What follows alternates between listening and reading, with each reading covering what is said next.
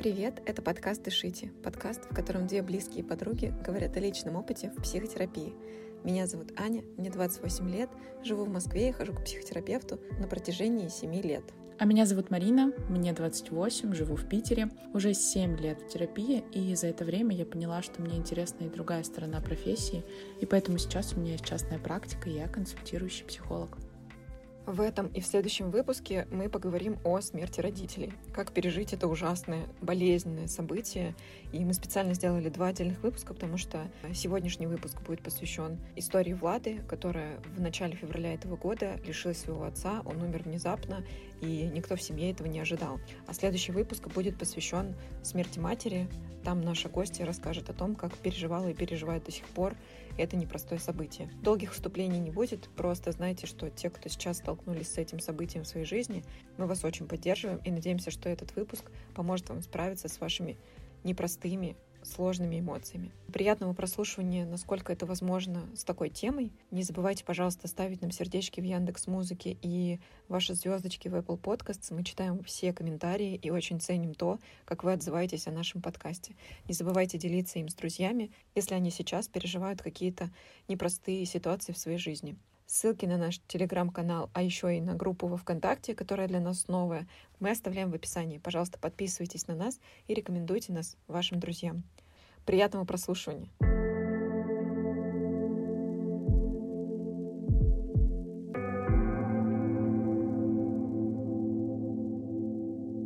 Влада, во-первых, спасибо тебе большое, что ты пришла к нам с такой темой. Я считаю непростой, потому что каждый раз, когда я начинаю думать о таких событиях в своей жизни, я начинаю чуть ли не плакать. Поэтому то, что ты пришла к нам, это очень ценно.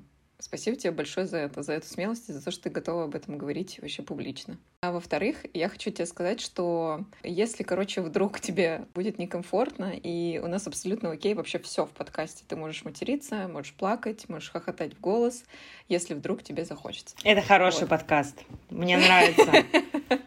Отлично. А, ну и я перейду к вопросу. Ты у нас гость темы как чувствует себя человек и как он живет в жизни дальше, когда у него умирает родитель. У тебя в феврале умер папа. Могла бы ты рассказать э, вообще про, ну, про то, как это случилось? Была ли ты вообще к этому готова? Это было для тебя внезапно или это было для тебя ожидаемо? Ну, в общем, поделись, пожалуйста, как произошло это событие. Ну нет, это было точно неожидаемо э, на все сто процентов, потому что произошло внезапно. У папы был э, инсульт просто по дороге на работе. Это супер тяжелая тема, реально, хотя прошло уже больше полугода. Но мне кажется, что единственное, что, наверное, стало немного проще, что типа я не начинаю плакать сразу когда мы начинаем это обсуждать через какое-то время. И, наверное, с каждым месяцем просто вот это время в диалоге, когда это вспоминается, оно увеличивается. Становится ли меньше больно? Нет. Отвечая на вопрос, э, что я чувствовала тогда, ну, я жестко охренела. Мне позвонила мама, об этом сказала, и из таких фактов этого дня, что, как потом оказалось, что мне звонил папа сам, э, видимо, он не мог набирать номер, потому что когда инсульт, там э, отнимается одна часть тела, и, ну, как парализует. И человек не может ну, нормально функционировать, поэтому он не мог, э, видимо, нормально... Ну, позв... набрал, в общем, тот номер, который был последний, потому что в этот день мы разговаривали там несколькими часами ранее. Он мне позвонил, там были какие-то звуки непонятные, а потом я перезвонила, он трубку не взял, я подумала, а, ну все, ладно, фигня, короче, наверное, случайно набрал, потому что там какие-то звуки на фоне у него, наверное, случайно нажалось. А потом оказалось, что это не случайно нажалось, а то, что он мне звонил, ну, просто не мог говорить. И это как, ну, типа, такой дополнительный триггер, жесткий, я постоянно его вспоминаю, но, типа, с этим э, ничего не поделать. Это примерно так же, как там моя мама сейчас постоянно вспоминает о том, что, типа, как ей жаль, что она не поехала с ним в скорой. Хотя по факту через там несколько часов он впал в кому, и она ничего не изменила, а, и в больницу бы ее не пустили, потому что это был, ну, типа, ковид, и в больницу не пускали. Поэтому, э, возвращаясь к вопросу, моя первая реакция была... У меня просто началась истерика, я просто начала реветь, орать и не верить в то, что это происходит. Наверное, я, как и все люди, часто прокручивала в голове, что такое может произойти. Ну, если сейчас э, немножко отойти, понятно, что у нас тема, ну, довольно жесткая, вот, но хочется все равно э, вставить какие-то юмористические пять копеек, потому что все-таки жизнь, э, ну, продолжает потому идти. Потому что это Влада, жизнь... что по-другому и не смотришь это, на жизнь. Это факт. Жизнь продолжает идти, ну и в целом папа у меня тоже был такой, и поэтому э, я в этом, ну, короче, не вижу ничего какого-то зазорного. Как и все люди, в целом представляла, что такое может произойти, даже не в каком-то негативном ключе, а я просто начала начала задумываться, там, вспоминать, как там, когда я была маленькая, например, я думала, вот если, ну, там, типа, у меня там лет 11-10, и какая-то такая дурацкая мысль, я думаю, вот если мама умрет, я заберу все ее вещи себе. Ну, типа, знаете, ну, как бы, ну, типа, знаете, ну, как бы стыдно, ну, типа, стыдно, стыдно пиздец, но это правда, это так и было. Хотя, ну, как бы, типа, что мне делать с этими вещами, если они мне будут все большие? Ну, типа, факт. Потом я себя возвращала, типа, обратно, что мне очень грустно, что если мама умрет, ну, но типа... Я думаю, что абсолютно у каждого были ну, такие да. мысли. Если да, бы да. сестра умерла, то мне бы достался ее компьютер. Ну, типа такого, да. Да, ну, короче... Ну, я думаю, что это какой-то такой защитный механизм. А, легче делить вещи и думать о том, куда их деть, нежели вообще столкнуться с э, горем. Ну и в 11 лет, конечно, ты не понимаешь этого еще, и слава богу. Да, это факт. Потом там могли посещать просто какие-то мысли, что будет, если, ну, там, типа, уйдет один из родителей. Что будет дальше со вторым? Меня больше всегда заботила и как-то волновала эта тема, потому что родители в очень плотной связке друг с другом. Ну, то есть понятно, что они там ругались, ссорились э, всю жизнь и склочничали, но это такая вот, типа... Нерушимая связь. Ну, такая модель семьи была. Ну да, mm такая типа, сум... ну не сумасшедшая, ну, можно сказать, это сумасшедшая любовь. Ну то есть папа там маме целовал ноги э, всю жизнь буквально. Ну то есть как бы он ей гладил ножки там, типа, а она его била всю жизнь. Ну реально, ну то есть как бы таки, такие отношения, они понятно, что там, если там разбирать с точки зрения психологии, типа здоровые и нездоровые, ну спорный вопрос. Покажите мне здоровые, как говорится. Ну да, но именно для, для меня родители все равно всегда были примером каких-то таких отношений мужчины и женщины, и поэтому, ну, то есть там у меня э, абсолютно точно в голове никогда не вяжется, что там мужчина может ударить женщину или там что-то еще, ну, короче, вот. Mm-hmm. То есть только целовать ноги. Ну, да, да, да, ну то есть как бы мужчина должен, пример. мужчина должен любить женщину больше, вот так, мне кажется. Поэтому я больше думала всегда про то, что будет, э, ну, там, с мамой, если уйдет папа, и что будет с папой, если уйдет мама. Ну и в итоге получилось так, что ушел папа супер неожиданно в один день. Просто у него случился инсульт. Его отвезли на скорой в больницу. И он впал в кому, пролежал в коме три дня, и через три дня он умер. Ему было 65 лет.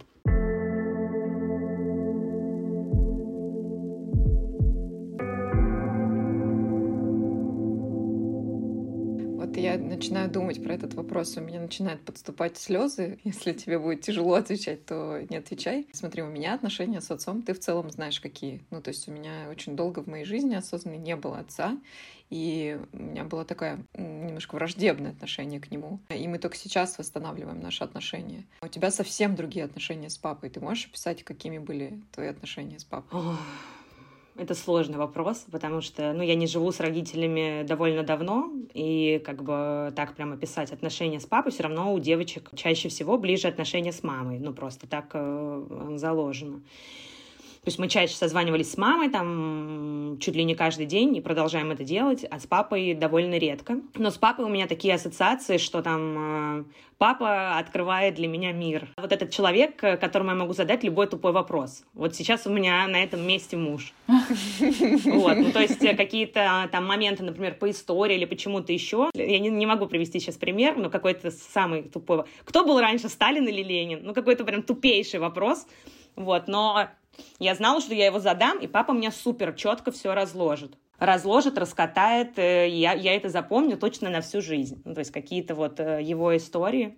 Наверное, это самые такие глобальные отношения с папой. Они близкие были сто процентов. То есть я не могу сказать, что я там типа, ну, не была в курсе дел, или он не был в курсе моих. Знаешь, как человек со стороны, который слушал ну, там, всю нашу с тобой дружбу какие-то истории про твоего батю, это просто угар местами. Типа он тебе про какого-то огромного кота говорил, что он тебя пугает. Короче, по улице ходит какой-то кот, который где-то живет. Что это было такое? Да, да, это, это была тема, это мне было 10 лет, ну, нет, даже не, короче, до 10 лет я в него верила, а начал он этот рассказ, наверное, лет с пяти. Вот мне папа с детства рассказывал о том, что есть человека-кот, который выходит ночью и, короче, дает всем пизды. Всем, кто плохо себя ведет? Ну да, ну как бы детям, видимо. Ну, короче, суть в том, что мы можем там снимать, мы идем, я помню отчетливо эту картинку, что мы идем по улице, там в центре Волгограда, когда я еще там жила, ну, маленькая, соответственно, гуляем с собакой, и он мне говорит, ты видела, видела? Посмотри, ты видела, глаза блеснули на дереве? Я говорю, да, видела. Он говорит, это человека-кот. Ну, типа такого. И все. Я помню потом, ну, как бы понятно, что там все отрезки времени я не помню, но абсолютно точно Помню, как я там одна иду по улице уже лет в 10, наверное, ну, то есть уже в целом довольно осознанный человек. Иду, ну, типа, примерно в том же месте и смотрю на деревья, типа, есть там человека-кот или нет, потом думаю, ёб твою мать, какой нахер человека-кот, короче. И потом уже, когда прошло, ну, довольно много времени, я уже жила в Москве, ну, наверное, мне было лет 19, и ВКонтакте вылез какой-то мем, э, про типа человека-кот. Там просто был бомж, весь замазанный в саже, который жрал крысу и у него светились глаза. И у него, ну, типа, просто из-за того, что он черный, ну, типа, весь сажей замазан, у него очень были белые глаза, как будто блестят. Я скинула маме, говорю, вот этот человека-кот, короче, он существует, типа, вот, типа, чем меня пугал отец, типа, покажи ему. Ну, и в целом, как бы, папа был, папа очень угарный человек, ну, то есть это человек вообще язык без костей просто, за которого сначала, ну, типа, есть люди, за которых ты, типа, супер испытываешь какой-то испанский стыд, за родителей, может быть, такое, а здесь как бы э, у тебя испанский стыд мешается с гордостью. Такое странное чувство, что вроде, вроде круто, а вроде и стыдно, но прикольно. Ну, типа такого. Там отец со всем э, парням на моей свадьбе, ну, типа, ребятам, которые пришли, троим, просто говорил, какие они страшные уроды, какие у них красивые девочки, типа, вообще, ты что так себя запустил? Ты себя видел? Посмотри на нее. Ты видел ее жопу? Ты можешь что-то сделать со своим лицом? Ну, вот типа такого. Ой, вот. блин, да. Блин, батя у тебя крутой. Да, я еще помню, как мы с тобой ходили на концерт Меладзе, и он тебе позвонил, что-то сказал буквально, был короткий разговор, ты положила трубку, и, ну, как бы ты смеешься, положила трубку, я говорю, что такое? Я не знаю, помнишь ты это или нет? Папа позвонил, и он тебе сказал, что еще до этого звонка сказал, типа, Влад, ну все, я пошел с мамкой там это, типа, сексом займусь или что-то такое, а потом позвонил тебе, ну, буквально, типа, через, там, 5 или 10 минут, такой, ну, все, Влад, все получилось. И, типа, мама тебе кричала там в трубку, это нет, все, Влада, не слушай его. Да, да, да, он сказал, что у них отключили свет, и, типа, вообще не понимаю, чем люди раньше занимались, когда, потому что нету света, нет телевизора, типа, ничего не видно, короче, делать нечего. И по, теперь понятно, почему у людей раньше, а, ну, типа, было столько детей. Они, типа, еблись и неслись. Так, цитата. Потом сказал, ну все, короче, вообще диалог начался с того, что ты хочешь себе э, сестренку, и мы сейчас ее будем делать. А потом он перезвонил через 15 минут, сказал, ну все, мы сделали, у тебя будет сестренка. Это жестко, ну типа с точки зрения, что это же папа, ну как бы где фильтр? Фильтра не было, но в целом как бы так и были все отношения в семье построены на этом. Но я абсолютно точно знаю, что папа меня супер любил. Мама мне рассказывала, когда я была совсем маленькая, вообще еще типа годовалый ребенок, он меня купал в ванной и пел мне песни там типа Владка, мармеладка, писька, шоколадка, жопка, конфетка и так далее, и купал меня в ванной. Ну типа, то есть я очень любимый ребенок, ребенок, и у нас такая очень э, плотная была э, связь.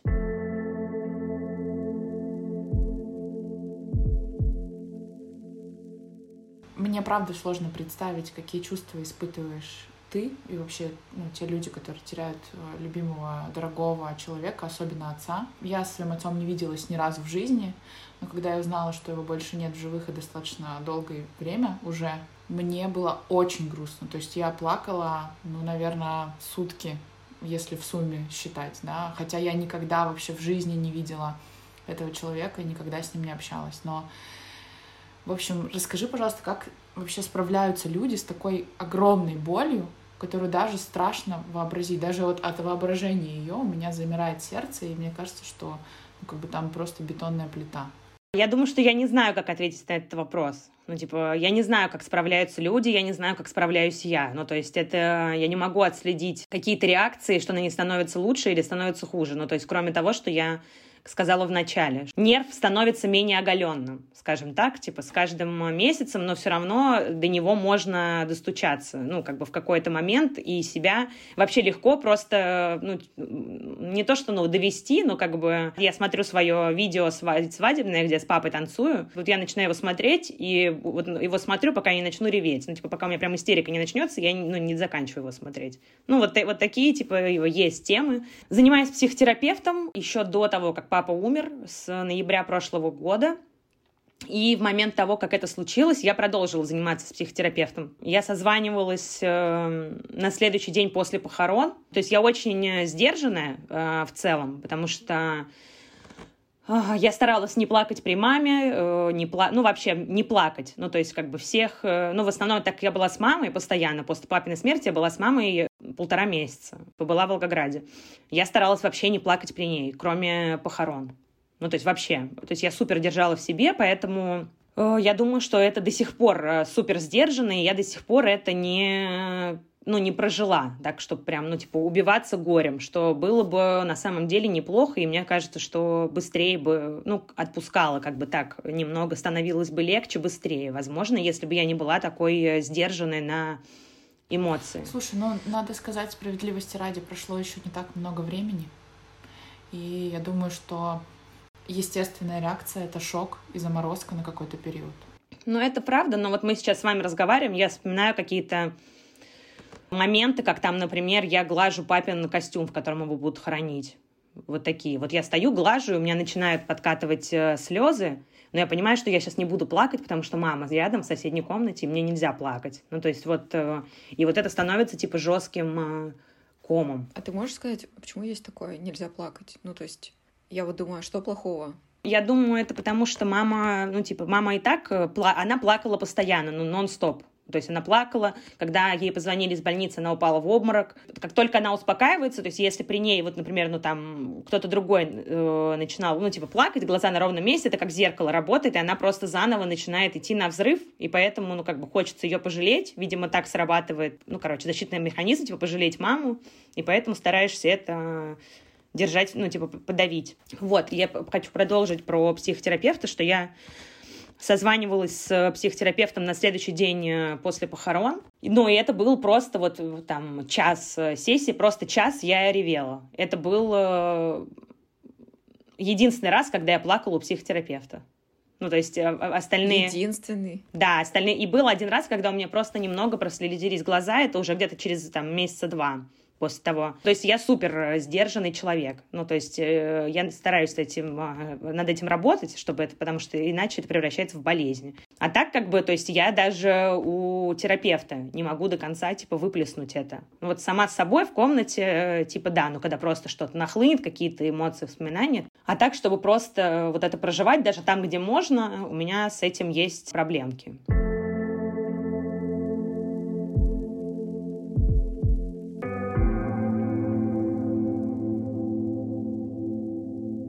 Короче, у меня есть дурацкие вопросы из-за того, что я как бы в своей жизни не встречала такого и еще не пережила, и там этого боюсь.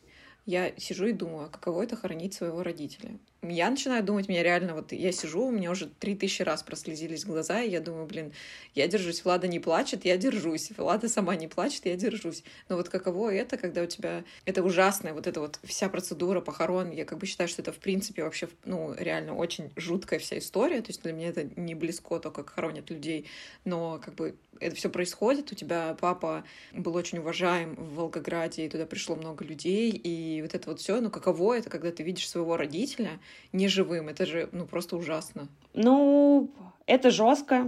Это, ну, не, я, это, типа, очень сильно отрезвляет. И в моменте ты не можешь податься эмоциям, там, а, валяться по полу и страдать. А, проживать эту утрату. А этого хочется? Да, этого хочется, но я могу, вот я вкратце скажу. Я, э, когда мне позвонила мама и сообщила это, я болела ковидом, как раз я уже заканчивала, и поэтому я до 12 ночи ждала отрицательный тест, чтобы вылететь в Волгоград. Потому что там все равно не пускали в больницы, то есть просто он три дня лежал в больнице, но как бы даже если бы я прилетела, я туда попасть не могла. Ну и я вся типа болела, и я поэтому как бы тоже лететь, заражать не хотелось. Я ждала отрицательный тест, 12 ночи дождалась, все, купила билет, на следующее утро вылетела в Волгоград, я ревела весь самолет, пока летела, ревела в аэропорту, ревела в самолете весь, весь полет, полтора часа вот пока летела. Прилетела в Волгоград, села в такси и весь путь до дома плакала. Прилетела туда, увидела маму, немножко прослезились, обняли друг друга, все. Ну, типа, собралась, и только по вечерам, вот, типа, я выходила, и там, э, типа, сама с собой плакала.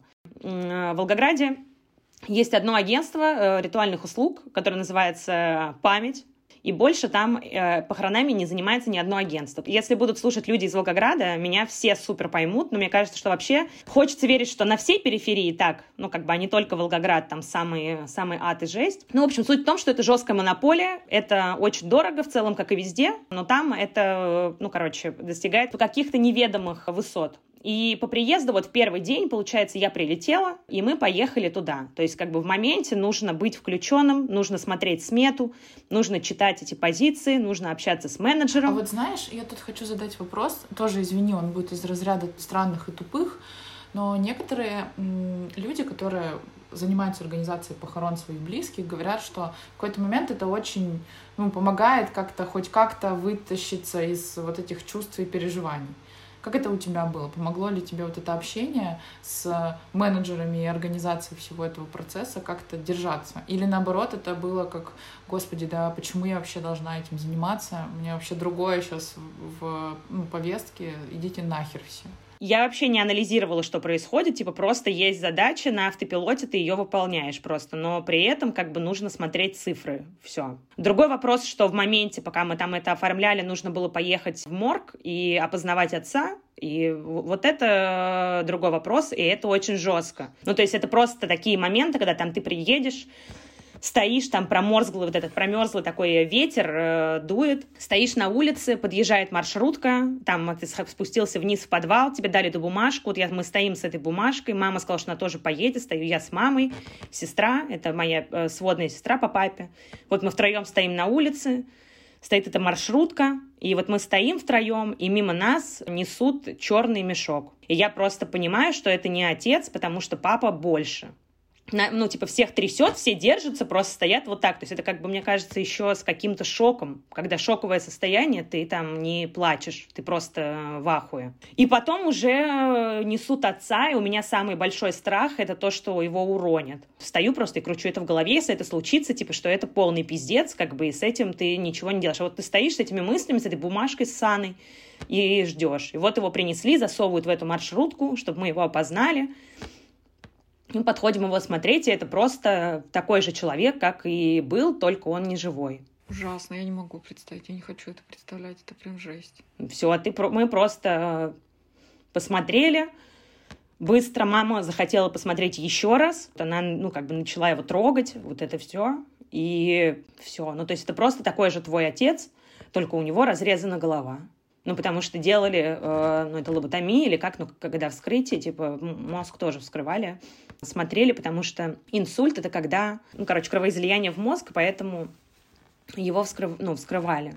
Вот. И, наверное, вот если к вопросу про, про похороны, вот здесь, наверное, я хотела бы сказать, ну, если будут слушать люди, у которых э, этого не было, они ровно так же, как и я, ну, наверное, так же, как, как я до этого, и так же, как вы сейчас, я никогда не понимала две вещи. Первое, зачем писать посты в Инстаграм, ну, типа, что у тебя умер человек, типа, писать пост. Ну, типа, это какая-то странная вещь. Для чего тебе это нужно? Ну, как бы одно дело, ладно, если там блогеры уже, ну, там, как бы какая-то зависимость от этой социальной жизни. А, да даже, ну, да, пофиг, даже если не блогеры. А, у меня всегда был вопрос, зачем это делать? И второе, э, вот эти похороны все, типа зачем? Это, это страдание, вот это прощание, когда все стоит гроб, все подходят, плачут там, вот, ну, короче, вот это вся, вот эти все процедуры. Когда это случилось, э, я поняла, но я в целом и так и написала, то есть я выложила пост в Инстаграм, когда вот ехала как раз из аэропорта домой в Волгограде к маме, выложила на следующий день, что ты хочешь сделать все для того, чтобы в это поверить, потому что, ну, типа, оно как бы нигде не написано, не зафиксировано. Понятно, что можно там, типа, написать в заметке, оставить, но как бы так, когда ты типа, как бы какой-то дополнительной огласки придаешь, это обретает форму, что это становится реальным, потому что так, ну, как бы мне и до сих пор э, тяжело поверить в то, что папы нет, когда к этому мысли возвращаются, это всегда, ну, как бы, как такой, э, как будто ушатом воды обливают тебя холодной. Вот, это первое. А процедуры всех этих похорон, это все потому что это последние минуты, когда ты видишь человека. Вся процедура и нужна для этого. То есть я не понимала раньше, зачем люди там, типа,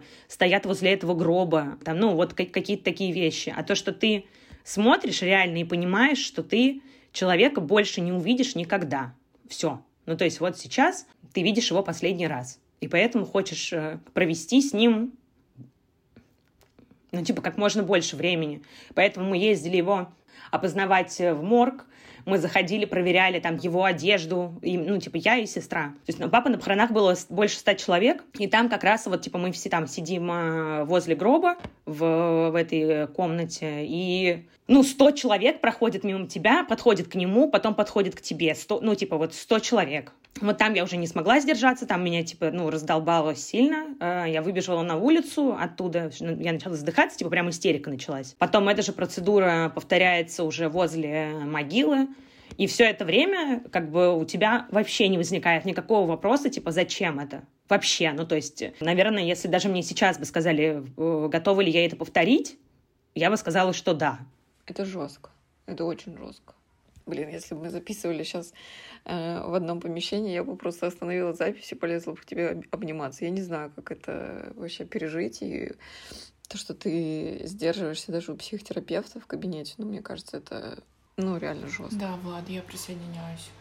Мне тоже очень хочется как-то, знаешь, так облегчить как-то. Я понимаю, что это невозможно, и что это очень долгий процесс э, прощания, горевания, но все равно очень-очень хочется хоть на йоту, хоть на чуть-чуть сделать полегче.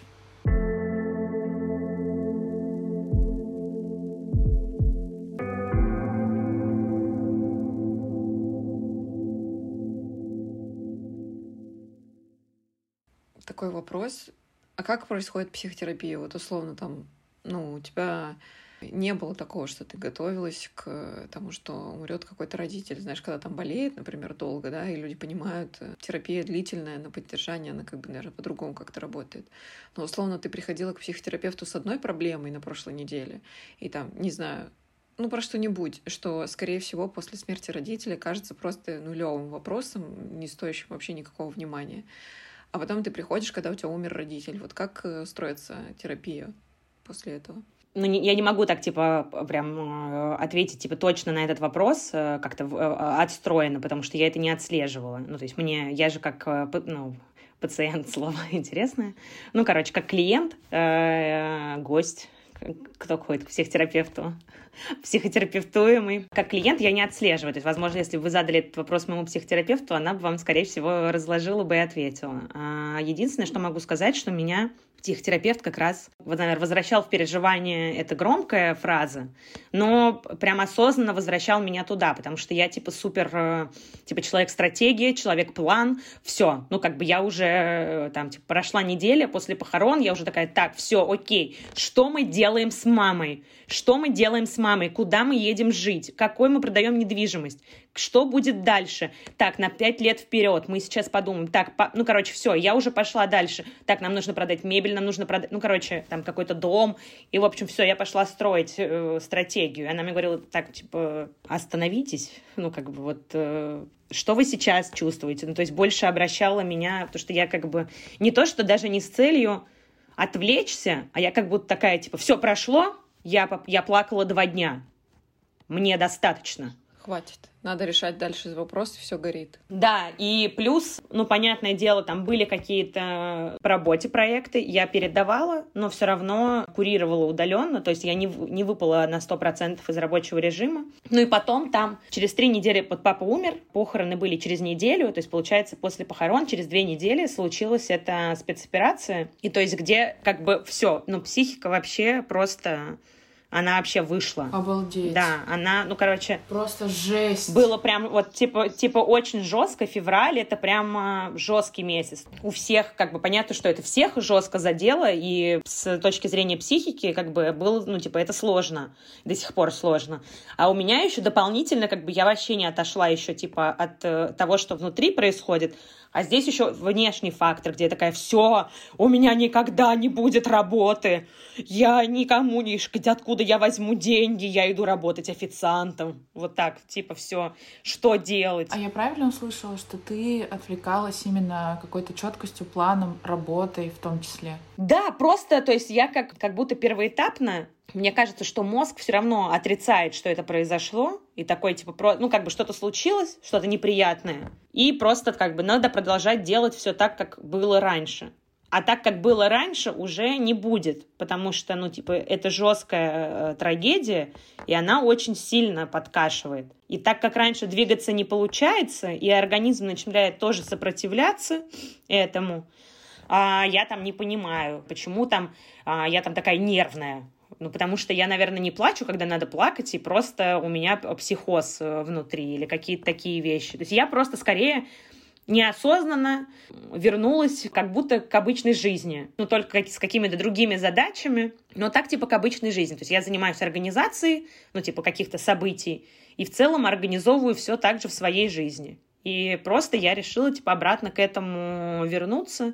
А потом, когда раз какая-то свободная минута, и у тебя, ну, типа, мозг не занят, и тебе туда-обратно эта мысль возвращается, тебя опять э, накрывает. То есть, ну, если в сухом остатке, да, я супер набрала много проектов, очень сильно углубилась в работу и в вопросы всякие бюрократические, да, там, типа, я ходила в Волгограде по всем этим инстанциям, там, всяким, э, занималась переоформлением, там, всякие бумажки, ну, короче, куча всего, то есть такой ну, какая, как обычно, у меня э, такая роль, типа, я вот родитель и мать для всех.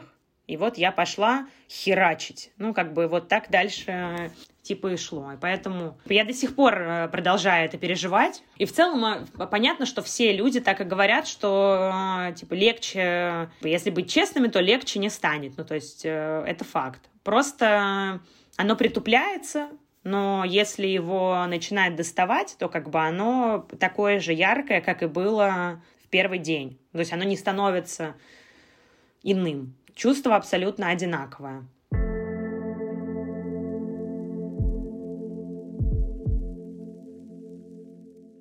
Слушай, у меня такой вопрос возник. Помнишь, мы с тобой, я не знаю, может, года два это назад было, мы с тобой сидели в техникуме, мы с тобой обсуждали психотерапию, ты тогда еще не ходила к психотерапевту. Ты тогда говорила, слушай, вот сейчас все ходят к психотерапевту. Я сама с собой рассуждаю, в голове, да, какие-то вещи. И кажется, что справляюсь как бы и без психотерапевта. И я помню тогда, что ты, ну, довольно долго ты сомневалась в том, что идти или не идти, там, и так далее. Ты можешь сказать, почему ты решил в итоге пойти к психотерапевту и почему продолжаешь? Окей, понятно, что наверняка, когда человек сталкивается со смертью близкого человека, ему тяжело пережить без поддержки, но вот а, почему ты по сей день продолжаешь все равно ходить на, на терапию? Ну, я пошла к психотерапевту, потому что мне хотелось изменить э, отношения с мамой, потому что у нас такие довольно жесткая связка друг с другом. Перекос э, в сторону того, что я такой вот э, родитель, всегда в целом вообще по жизни, а родители у меня такие типа два ребенка потому что они по принципу жили, что у них там вообще никогда не было, ну, как вот эта мамина фраза, что у них не было бытовухи, была жизнь, типа, всегда. То есть они отдавали предпочтение жизни, а не каким-то бытовым а, вещам.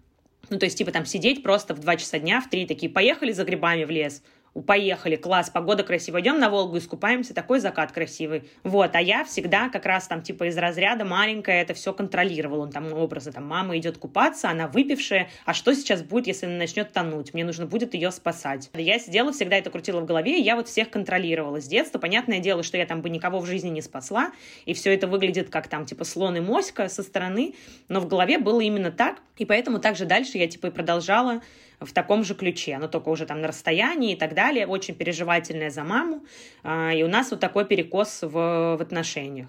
И поэтому я хотела пойти, ну, типа, решилась пойти к терапевту, потому что я поняла, что мне, ну, типа, хочется общаться с мамой, а, я не хочу с ней э, прерывать отношения, точно, я хочу с ней быть э, в коннекте, хочу с ней общаться, как мама с дочкой, как, э, типа, просто подруги, ну, короче, мне с ней супер, я ее люблю, и я не готова ее слать нахер, потому что мы в каких-то вопросах не сходимся. Я пошла на такой волне, и в целом и психотерапевту так и объясняла, что я все осознаю, как бы что как идет, от причинно-следственную связь, откуда идет вот это, то есть вот этими как раз про то, что я тебе, Ань, и рассказывала, что я типа головой все понимаю, вот я анализирую, типа все, мне все понятно.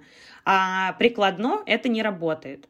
Одно дело, ты холодной головой сидишь, типа, рассуждаешь, думаешь и все остальное, а другое дело, когда, типа, эмоции вот в моменте и вот эти все паттерны, э, они вылазят, типа, раз за разом. Психотерапевт помогает просто, у меня в эти моменты в голове ее голос, и я такая, так, все, ладно, дело говно, нужно вести себя иначе. Сейчас не надо нервничать.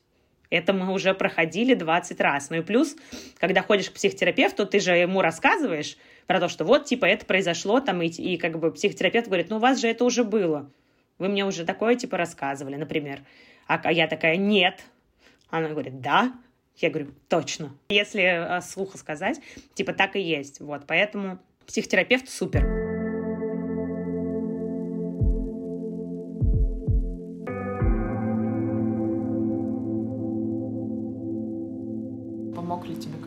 Психотерапевт или продолжает помогать, чувствуешь ли ты какое-то облегчение в проработке. Я понимаю, что это очень сложно представить, но мне кажется, что это реально невозможно пережить до конца и вообще справиться с потерей родителя и вообще любого другого близкого человека. Просто чувствуешь ли ты хоть немножко, что тебе это помогает или нет?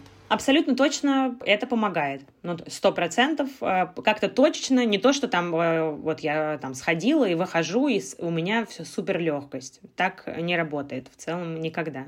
Помогает в каких-то моментах, ну, когда тебе там человек, который уже за определенные месяцы сформировал там у меня в голове мнение о нем, ну, скажем так, как бы мнение моего терапевта авторитетно для меня. И когда человек говорит какие-то вещи, которые там я у себя в голове думаю, но пока они не вырвутся в помещение, они форму также не обретают. То есть, например, вот сейчас я пару фраз мне вспомнилась. Первое — это что все люди, когда у них кто-то умирает, они чувствуют вину. Всегда. Обычно в фильмах так всегда происходит, еще показывают э, какие-то на фоне э, вырезки черно-белые, где люди ругаются, а потом человек жалеет. Ну, типа, в целом э, так это и происходит. Вот я сижу, там вспоминаю, например, как мы там ругались в каких-то красках, там что-то я повысила голос или накричала, ну, такая классика. А сейчас мне, типа, супер стыдно за это, потому что, ну, короче, на самом деле, по факту, просто потому что человек умер. Не потому что я не была, была не права в той ситуации или что-то еще, а просто потому что это произошло.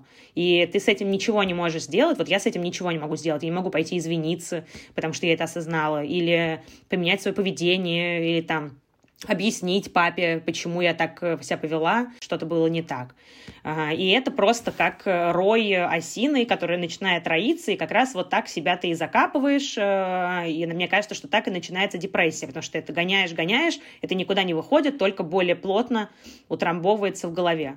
А с психотерапевтом ты это проговариваешь, и, и психотерапевт а, объясняет, как и в целом вся работа с психотерапевтом, что это нормально, и что это происходит не потому, что там я стала хуже, или реально это какая-то была непростительная вещь, которая там была пять лет назад, про которую даже папа, я уверена, он бы даже не вспомнил про нее, а я вот сейчас ее вспомнила, и она у меня просто засела. А что это нормально, потому что когда люди умирают, все вспоминают, когда они были неправы, и об этом жалеют, и это нормально. Это первый момент, который, ну, из, из которого я сейчас могу привести пример. Ну, наверное, когда тебе ча- часто повторяют про то, что все люди умирают, ты, ну, как бы все равно иначе к, к этому начинаешь подходить. Когда там э, я говорю, я боюсь смерти. Ну, то есть вот этот страх, он, естественно, усиливается в разы, потому что, ну, то есть это происходит не где-то за бугром, а это происходит рядом с тобой. И в этот момент я понимаю, что это будет с каждым человеком, И вот так, чтобы это осознать, понятно, что мы все существуем, а, эта мысль приходит. Я первый раз подумала о смерти, когда мне было 10 лет, это был Новый год. Я сидела в углу на кресле, я помню, что стояла елка, там были э, взрослые, а я сидела и задумалась о том, что когда мы все умрем, не будет этой елки, не будет родителей, не будет ничего, и мне стало очень грустно. Мне было 10 или 9 лет.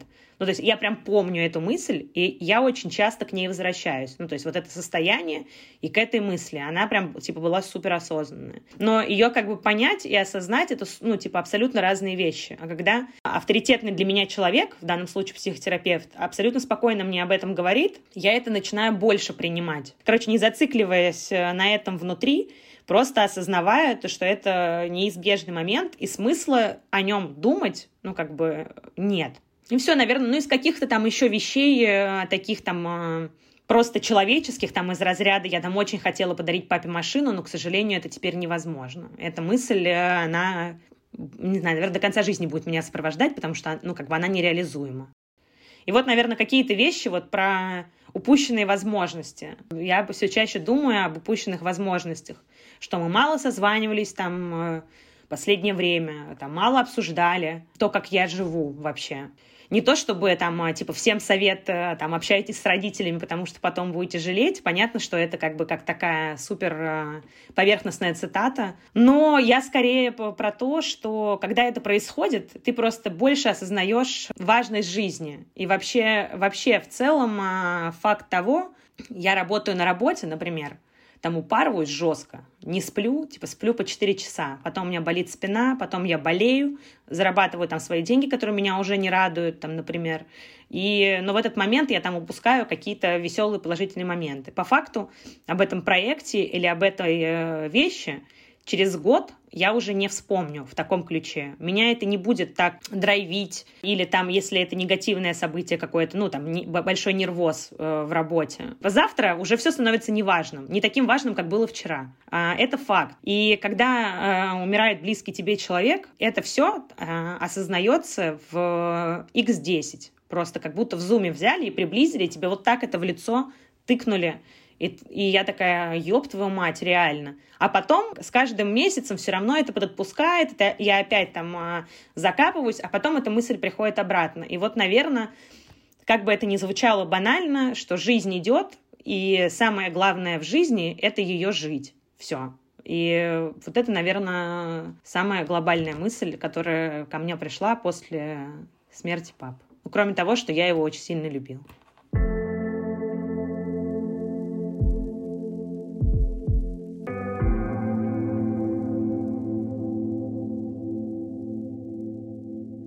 Что бы ты сказала папе своему, если бы знала, что он умрет? Я сейчас несколько фраз в голове прокрутила. Все фразы просто, а, они на разрыв. Ну, то есть они, мне кажется, я сейчас их произнесу и начну реветь. Первое, что я расскажу про него своим детям. Второе, что он прожил офигенно крутую жизнь. И я очень горжусь тем, что это мой отец. Все. Это пиздец, Влад. Я считаю, что у тебя был офигенный отец просто офигенный. Все, что я про него знаю, видела, и все, что ты про него мне рассказывала, я считаю, что это был просто офигенный человек. Даже со всем этим психотерапевтичным дерьмом, с которым ты сталкиваешься, когда идешь и разбираешься со своим детством, там, и вот это вот все. Со всем этим все равно у тебя был офигенный отец. Очень крутой. И все эти видосы, которые ты показывала, все эти анекдоты, которые ты рассказывала про папу, это, я считаю, было это действительно характеристика офигенной жизни. Мне кажется, только ты мне рассказываешь такие штуки про своих родителей, в особенности про своего папу. Но это правда. У меня отец — это такой человек, который... Он был преподавателем огневой подготовки, э, полковник милиции, у него вся Волгоградская область давала стрельбу, и он просто устраивал конкурс, э, типа просил студентов придумать матное слово, которое он не знает, и тогда ставил зачет. Ничего себе! Ну, то есть, типа, он просто угорал, и там о нем ходили легенды.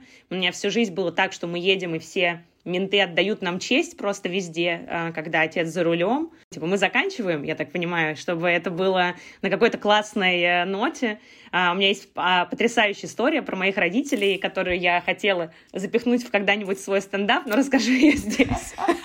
Эксклюзивный материал. Yes. однажды мы ехали, мне было, наверное, лет шесть. Короче, мы были в папином учебном центре, там был корпоратив. Мы ездили, значит, у нас компания такая. Я, мама, папа и собака Стаффорд сидел в багажнике, потому что его нельзя было оставлять дома, потому что он, он жрал всю квартиру, отрывал а, Короче, он просто, просто гадил неистово. Один раз он шинель папину снял, ментовскую, вот так кучкой сделал и сверху насрал. Ну, то есть это прям была собака. Картина маслом просто. Да, это прям собака, она прям своих хозяев. Вот, короче, он с, с нами ездил, чтобы он дома не гадил. Он сидел в багажнике в машине.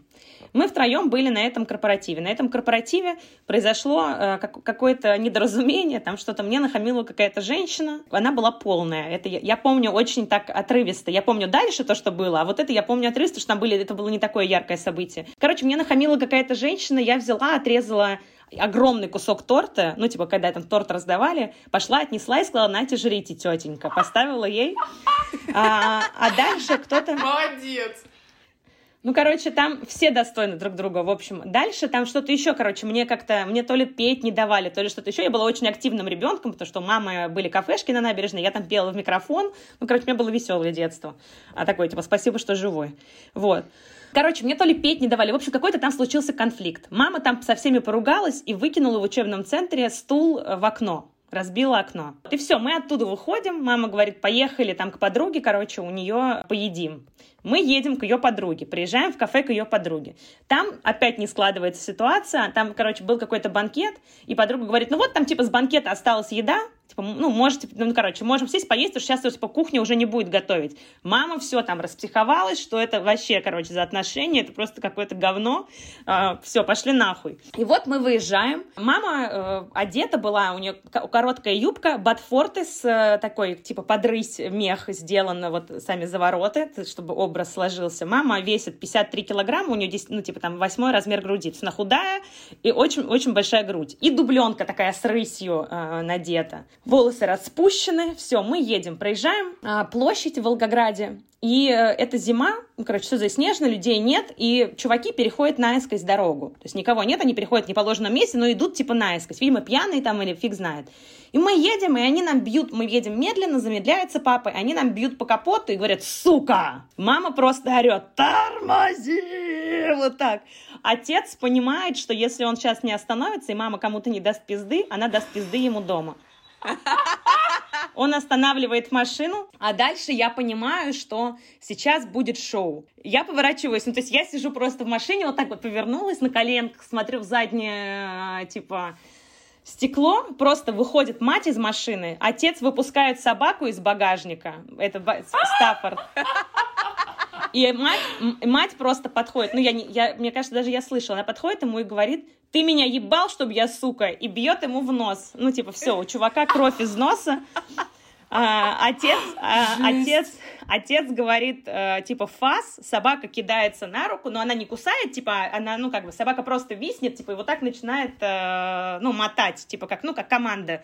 А, короче, один со сломанным носом, чувака трепет собака, в итоге все, он, типа, мама, все, удар, такая, поехали, гордо идет обратно, и так развивается дубленка. Мы садимся в машину, все, короче, и э, отъезжаем, а чуваки добежали, там депсы стояли. Они подбежали к ним, видимо, сказали, что, ну, типа, их избили, там, типа, ну, короче. И за нами едут депсы, и папа останавливается, открывает окно, подходит Депс и такие, ой, здравия желаю, Михаил Николаевич. Он такой, на 10 суток они есть. И все, и мы уехали. Чувак...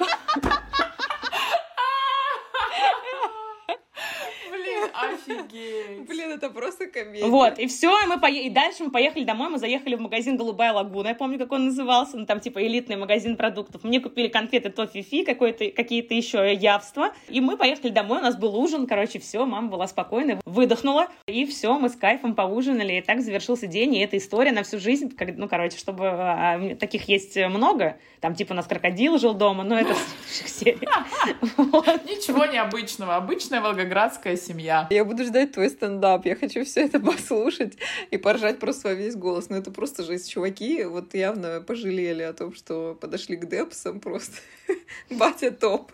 Но я думаю, я думаю, что их вряд ли там куда-то посадили. Это как бы скорее было просто для красного словца, потому что, ну, типа, это, это новогодние праздники, типа, ну, короче, там обычно так никого не держат. Но для завершения истории это было красиво. Поэтому прежде чем на кого-то обзываться и бить по машинам, подумайте 10 раз, друзья, не делайте. Там может быть моя мать. Блин, это офигенно. Очень крутая история.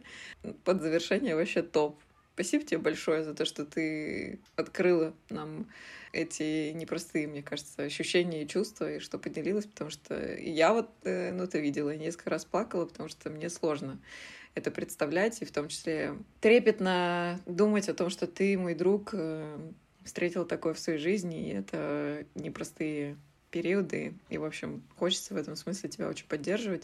Вот, и спасибо тебе большое за то, что ты не побоялась к нам прийти. Вот. Да, Влад, спасибо тебе большое за смелость. Это правда.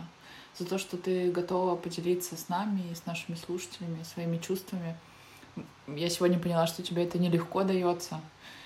И, в общем, спасибо тебе за каждое твое проявление здесь, пока мы записывали этот выпуск. Спасибо вам. Я же подумала о том, что если это будет кому-то полезно, то это можно сделать. Ну и скорее, как бы, наверное, с каждым разом, когда я это рассказываю, это я проживаю, как бы, и все равно. Если бы сегодня был такой день, когда я не хочу об этом говорить, я бы вам сказала, мы бы не писали. Бывает точно так же, там я с кем-то встречаюсь, кто-то спрашивает, я могу прям, типа, все, у меня сегодня я хочу это, я хочу это проживать, я хочу это переживать, я готова полностью все, мы когда с Аней встретились, я просто на холодном, вообще очень холодно, рассказала всю историю, просто прям все вообще не поморщись, то есть это было супер холодно.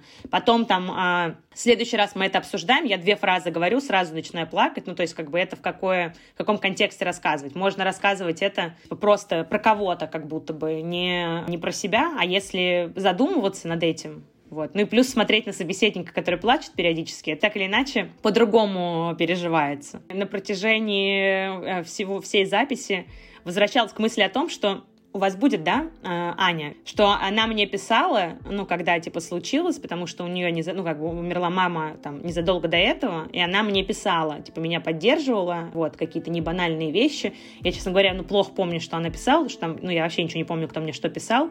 Одну только помню фразу, просто конченую. Я, я, ну, я скрыла этот пост, как бы уже через какое-то время, он был эмоциональный, я его закрыла. Там просто одна девочка мне написала комментарий, причем какая-то, мне, я даже не знаю, знакома я с ней лично, или мы где-то виделись, какая-то средней близости, в общем, не знаю, что напишут люди, да, там, типа, соболезную, или там, держись, позвонят, ну, как бы, все, что ты здесь делаешь. Одна девочка мне написала, хорошо, что не мама. Я хотела прямо сейчас к ней приехать и убить ее. Просто клянусь. Ничего себе. Ну, то есть это... Ты в себе вообще девчонка. Это просто к тому, что у очень многих людей вообще отсутствует не то, что чувство такта, а вообще какие-то, да, адекватность. И такие люди живут среди нас, и как бы они ходят на работу, рожают детей и ну, нормально себя чувствуют. Ну, короче, это просто как из разряда типа невозможного, а это просто какая-то дичь. Я удалила коммент, ну, типа, потому что я даже увидеть не могла, типа, потому что, ну, он какой-то... Ну, идиотский. Ну, это пиздец. Да, поэтому, короче, всякое точно бывает. Людей ебанутых много. Хорошо, что мы с вами не такие.